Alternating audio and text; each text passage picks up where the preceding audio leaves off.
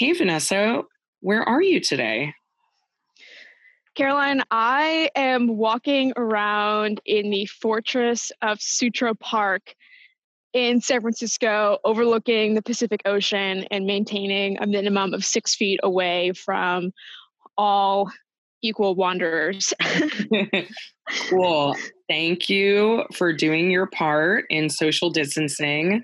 I am in my bedroom. Neither of us are at Cobalt HQ today, which is where we normally do our podcast from. Yeah, that's right. We're really adopting the uh, remote work scalability. Yes. So I have been meaning to ask you what has it been like since you joined Cobalt? What do you think about this podcast that we're hosting? Yeah, so Cobalt has been amazing. I did not expect to find the kind of community that I found here in our company. I moved out to San Francisco uh, six months ago for this job and feel like I just have really connected with, you know, everyone we work with, and it's been just incredible. And I've had an amazing time learning about startups and our industry. And uh, on that front, it's just it's been a great journey. We are so thrilled to have you on the team, and I'm so glad to hear that you feel that way. Now that you and I are running the Humans of InfoSec podcast, I'm curious to know what you think about it. So I love the Humans of InfoSec podcast. I have been doing podcasts professionally since I graduated from college. And seeing humans of infosec from cobalt and listening to you when we first started talking about this job was part of the reason why i was so interested in joining the team. I think it's great. It's given me and a lot of other people tremendous exposure into sort of the lives of people who are seasoned professionals in infosec. Mm-hmm. but caroline i gotta tell you something. I've noticed that there's something missing from the podcast.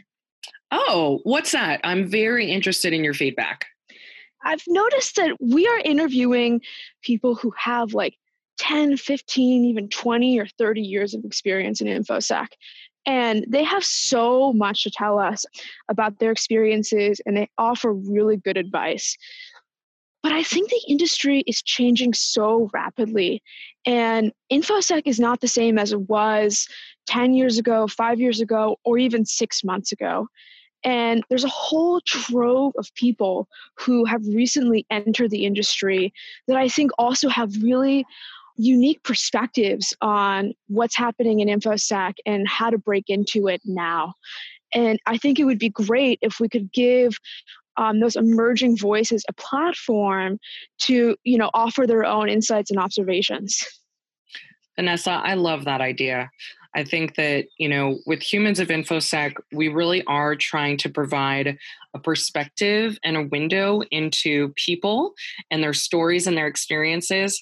And I would love to be a little bit more inclusive in this particular way. And I really like that term that you used emerging voices. Maybe we could do like a sub podcast or a sub series. I don't know what you would call it exactly, but in addition to our traditional humans of InfoSec, maybe we could add something new, call it emerging voices, and maybe you could be the host.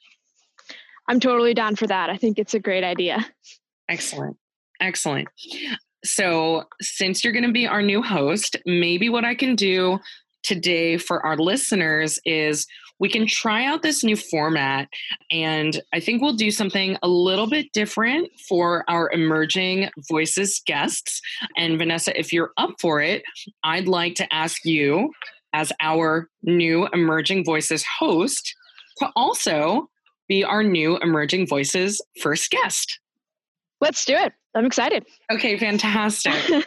So i've got some rapid fire questions to ask you and we'll just we'll just go for it. Cool. Let's do it. Wonderful. Vanessa, can you please tell me a little bit about yourself? Where are you from? Where are you based right now? What are your passions and interests? I born in New York, but am from the larger Washington D.C. area. I moved to San Francisco about six months ago to join our startup Cobalt, which is a pen testing as a service company. And my passions outside of InfoSec are actually really weird. Um, I'm a very small but feisty person. And so I really love practicing Krav Maga in my spare time and also jujitsu. I recently uh, started a studio as a white belt. And I also uh, have been working on this like huge novel for like three years now that is a massive geopolitical fantasy novel about trees. And so those are my passions and interests outside of InfoSec. Phenomenal. You know, you describe yourself as small and feisty.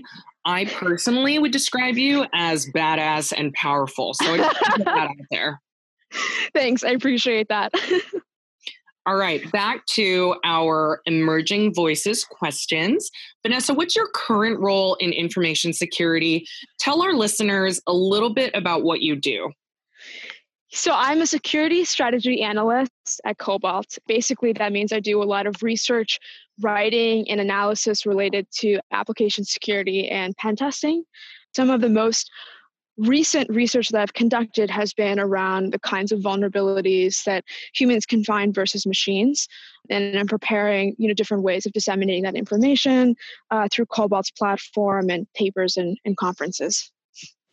Amazing. Vanessa, I was so thrilled to see your presentation at B-Sides on the IMAX theater screen, no less. um, and uh, yeah, just so, so pumped to have you on the team and so thrilled to be working with you. What did you do before you were at Cobalt?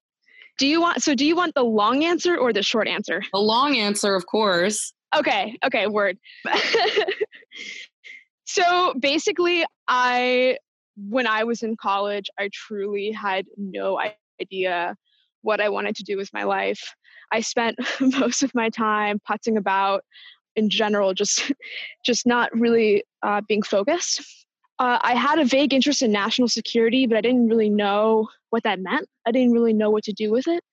I lived in China for a little bit while I was in school, lived in Shanghai, and when I was getting ready to graduate from college, I heard about this thing called a think tank. And I was like, that sounds pretty cool. I don't know exactly what I want to do, but it sounds like it would be fun to sit around and just think of things. So I ended up getting a job working at the Brookings Institution in DC.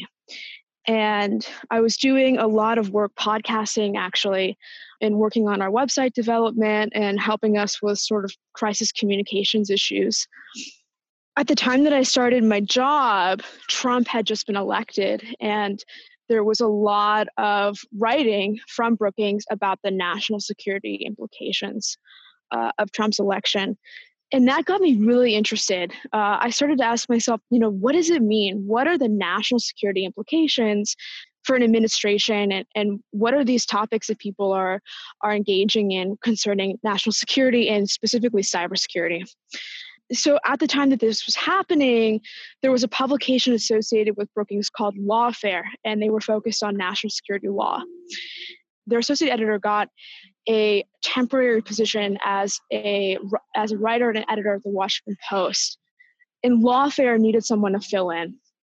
I immediately jumped on it and said, I want to work for you. I want to learn all of this really wonky technical stuff about national security. I want to be the editor for Lawfare it was definitely a risk. Brookings was a really cushy job for me, and I could have stayed there for the rest of my life. Lawfare could only offer me employment for three months. So if I took the job working as an editor, it meant that I was going to have this amazing learning curve, but have no job security at the end of the term. I decided to take the risk and I ended up learning a ton about cybersecurity policy and cybersecurity law. And after my term wrapped up, I was hired to work on a nonfiction book about nation state actors um, or advanced persistent threats in the history of uh, the Department of Justice prosecuting uh, nation state cybercriminals. And that got me really interested in the technical side of cyber. I started to ask a lot of questions about, well, how did they actually hack, right? Like, what are the ways in which the Russians might hack into uh, United States infrastructure versus the Chinese? And from there, I was working at the Aspen Institute cybersecurity program, at the time I was teaching myself uh, more and more about the actual practical elements of cybersecurity and realized that in order for me to learn more and to have more experience, I needed to make the jump into InfoSec itself and landed at Cobalt. Phenomenal one of the things that I love about Humans of InfoSec, and that I, expect we will see with emerging voices, is that everyone has a unique story.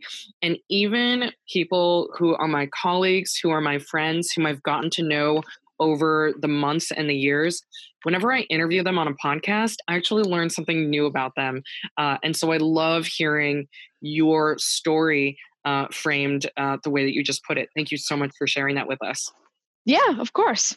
Um, yeah. So the so the short explanation is, I'm not entirely sure how I ended up in infosec, but I'm glad that I did, and it was a series of coincidence and risk.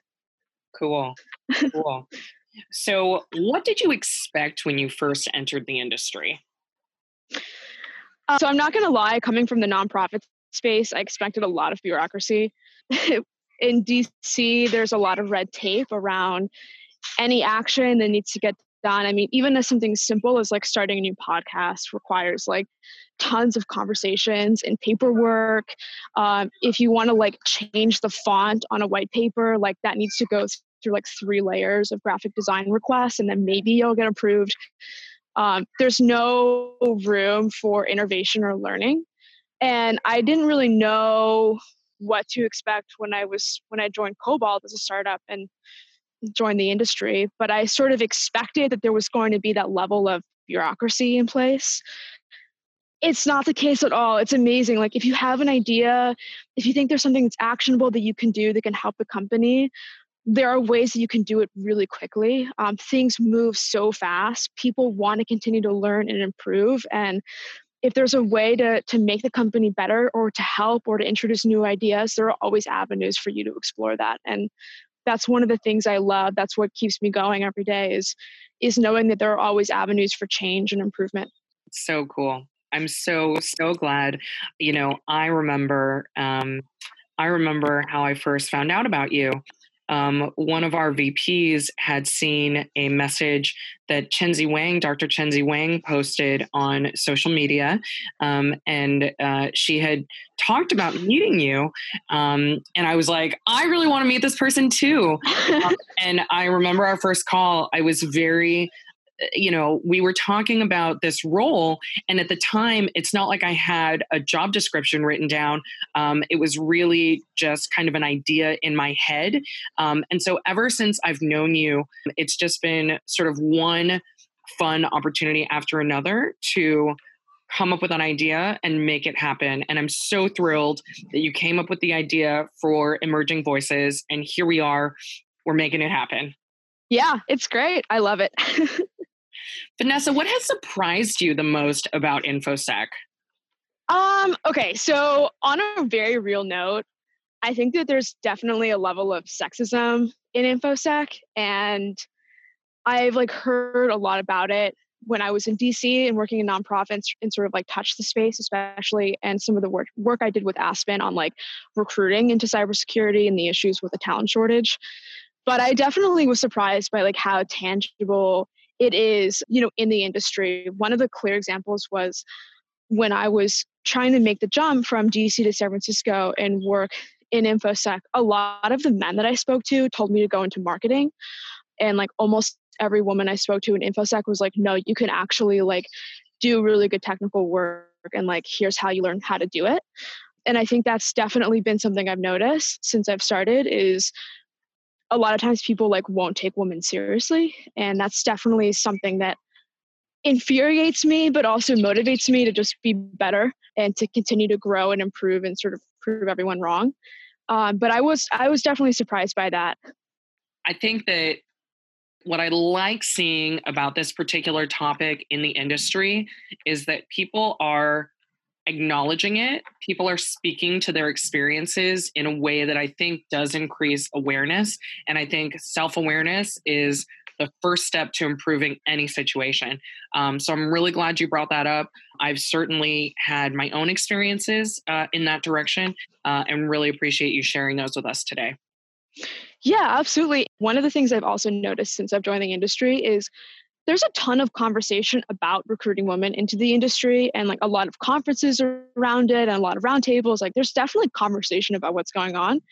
But the thing that I think is missing is actually providing technical skills for women. So like actually providing the resources that they need to be able to like get into these jobs that they want to get into, to get certifications, to learn programming languages, to to take certain classes. And I've I've always said that I think the best way to improve the workforce shortage is to not only talk about it, but also to provide tangible skills for marginalized groups so that they walk away feeling um, even more empowered.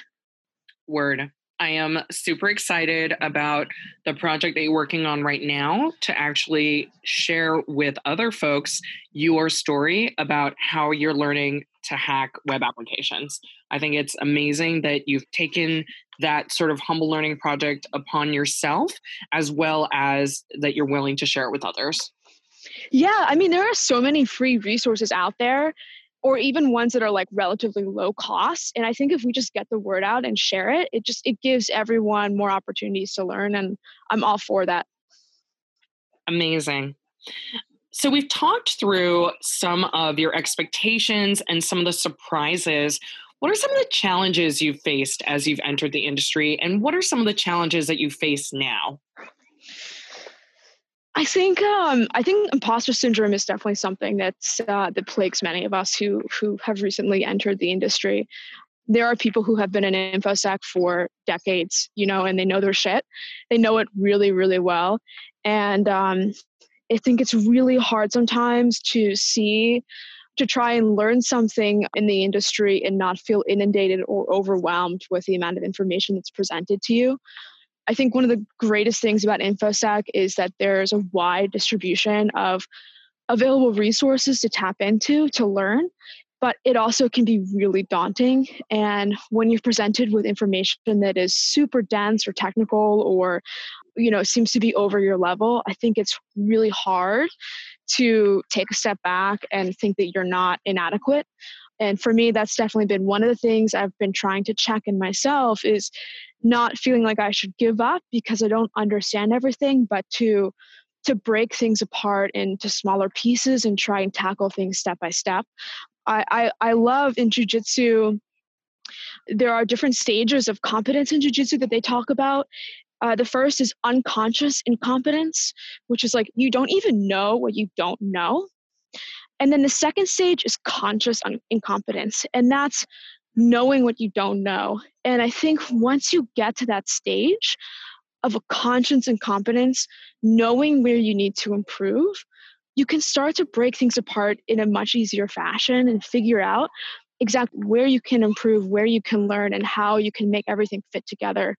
And, and that's the hard part is the is the transition from unconscious incompetence to conscious incompetence. The transition, I think, can be really hard, and that's one of the challenges that I faced. You know, I really like the advice and the approach that you've talked about here. I think that so many people struggle with imposter syndrome. Uh, and I really like that you've got some really useful and very practical techniques that folks can use to think about it. Thank you. Yeah, definitely. I think it's like one of the things I've actually thought about recently since I've transitioned from like being really, really good at one sport, which is Krav Maga, to being like really, really bad at another, which is jujitsu. and like one of the things I realized is I actually don't like training with people who are like the best and know that they're the best because when you're working with a brown belt who you know sees you're a white belt and just sort of like throws you around and like tries all these complicated moves. Neither of you are really learning anything from it. The best mentor, the best experience is when you're working with someone who's like a blue belt or a purple belt who is still has like a firm grasp of the fundamentals, but like still needs to learn how to teach it and apply it. And you can sort of wiggle your way in and figure out like, this person knows more than me, but they also like need to learn too. And how can we learn together? And how can I apply like one little thing I've learned today when I'm rolling with this person? And for me, InfoSec is a lot like that. I don't want to like learn from someone who knows so much they don't even realize what the challenges are. I want to learn from someone who's like also still figuring this stuff out too, and we can collaborate together. I think that's awesome. And I think that speaks perfectly to the value proposition of something like emerging voices. You know, it's one thing for somebody who is new to the field to learn from somebody who's been in the field for multiple decades. And it's so different from learning from someone who might be just a couple of steps ahead of yourself. Vanessa, where do you see yourself in the next 5, 10, 15 years? I see myself getting way, way deeper into the wormhole that is application security. One of the things I love about an InfoSec is you peel back one layer and then there's like 12 more layers you didn't even realize. It's really a very rewarding profession for people who appreciate uh, puzzles and intellectual challenges and learning new things. And I definitely, I definitely one of those people where I go stir crazy if I'm not if I'm not moving. Um, and I, I see myself just continuing to get deeper and deeper into um, into AppSec and learning more and doing more pen testing, but also like learning how to secure things better, right? Like what you know, what exactly is secure coding and helping um, with system architecture and understanding how we can design things better, just you know, to stop these like really basic vulnerabilities that are coming out. And so I just see myself like continuing to go down that path. As someone who's relatively new to the field, what do you think could or maybe should be changed in the field? Could or should be changed in the field? Yeah, I think like the one thing that I mentioned earlier is enough talk. Like, let's provide actionable resources. Like, when I go to a diversity event, I don't really want another pair of socks. Mm-hmm, um, I mm-hmm. want you to like pay for PentesterLab. Yes. Um, like I don't want another fancy moleskin. I have many fancy moleskins now, thanks to the events I've gone to. I want you to like actually like pay for people to like have a burp suite professional edition. Um, you know, if you are gonna spend, you know, a ton of money on on diversity events, like maybe consider spending that money on like sending someone to like a SANS training. I think there are plenty of ways that we can empower each other. And I'm like not entirely convinced that a bunch of swag is necessarily the way to go. So that's that's my two cents on the matter is like let's actually allocate our resources in a way where people walk away feeling more empowered rather than just like wearing a comfy pair of socks. Yes, I think that's brilliant. Vanessa, what advice do you have for people who may be listening to this podcast who want to enter the industry? Uh, network. I would say talk to every single person that you can. When I was interested in making the pivot from nonprofits to to to the industry, it was really hard for me to figure out exactly how to do that or where I needed to go. And the only way I was able to figure that out was by talking to people if I like knew someone who knew someone who was in cyber, I would just be like, "Can you set me up? I want to have coffee with this person. I want to like find mentors." I was really proactive while I was studying security in the beginning. I was really proactive and just like reaching out to people and asking for advice and i think that's the best way for anyone who's interested in the industry is to just like build a network. And and people are open like people are not as much of assholes as you think they are sometimes. Like they can be really generous and and and kind and open hearted and i think the best thing you can do is just reach out and find those people. Cool. Well vanessa thank you so much for answering our emerging voices questions I think that this format is going to be really fun and really exciting. Yeah, I, I do too. I'm really excited for it. I'm also super excited about a bunch of the projects that you're working on. Um, I guess we can talk about those in future versions of the podcast. But for today, uh, I just want to say thank you and welcome as our new host of Humans of InfoSec Emerging Voices. I am so excited to hear all of these future sessions. Yeah, I can't wait to start talking to people. Thanks so much for letting me uh, host this podcast. My pleasure.